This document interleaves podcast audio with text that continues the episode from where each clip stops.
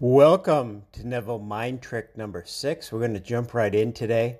This is the one of the two quotes at the beginning of Feeling is the Secret listed before the table of contents. Neville Mind Trick number six.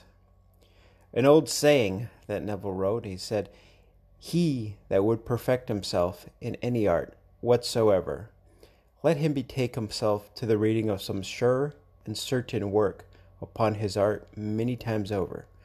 For to read many books upon your art produces confusion rather than learning. Old saying.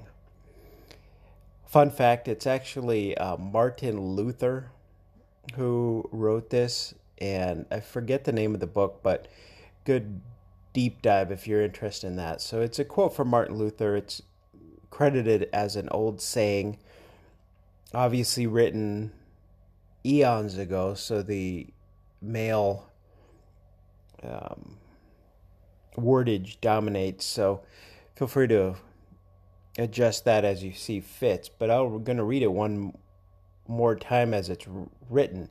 He that would perfect himself in any art whatsoever, let him betake himself to the reading of some sure and certain work upon his heart, his art, many times over for to read many books upon your art produces confusion rather, than learning. And I could definitely attest to this. So I've been studying Neville semi seriously off and on for probably three years and semi in capitalized and underlined.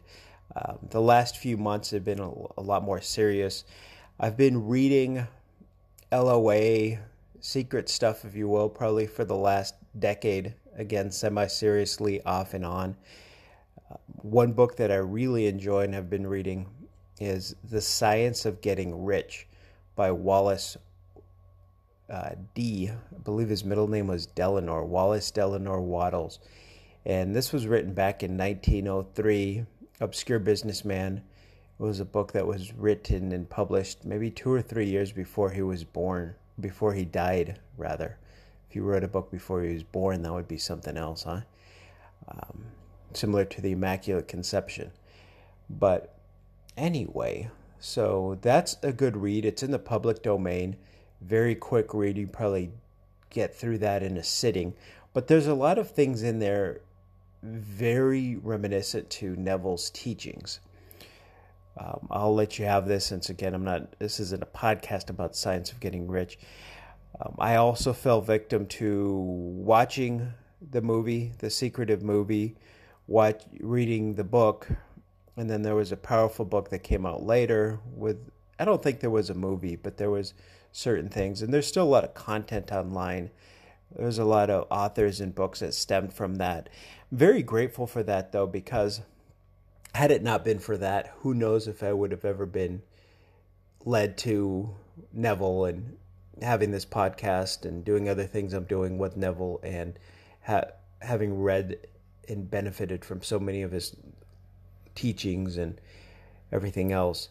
Um, there's a lot of other things out there. I'm not going to um, condemn or criticize anything now because it's out there and it may work for some and it may not. There's folks that do like special breathing techniques, um, the tapping, I think it's called uh, EFT, where people tap different meridian points of their body and it's supposed to help them get closer to their goals.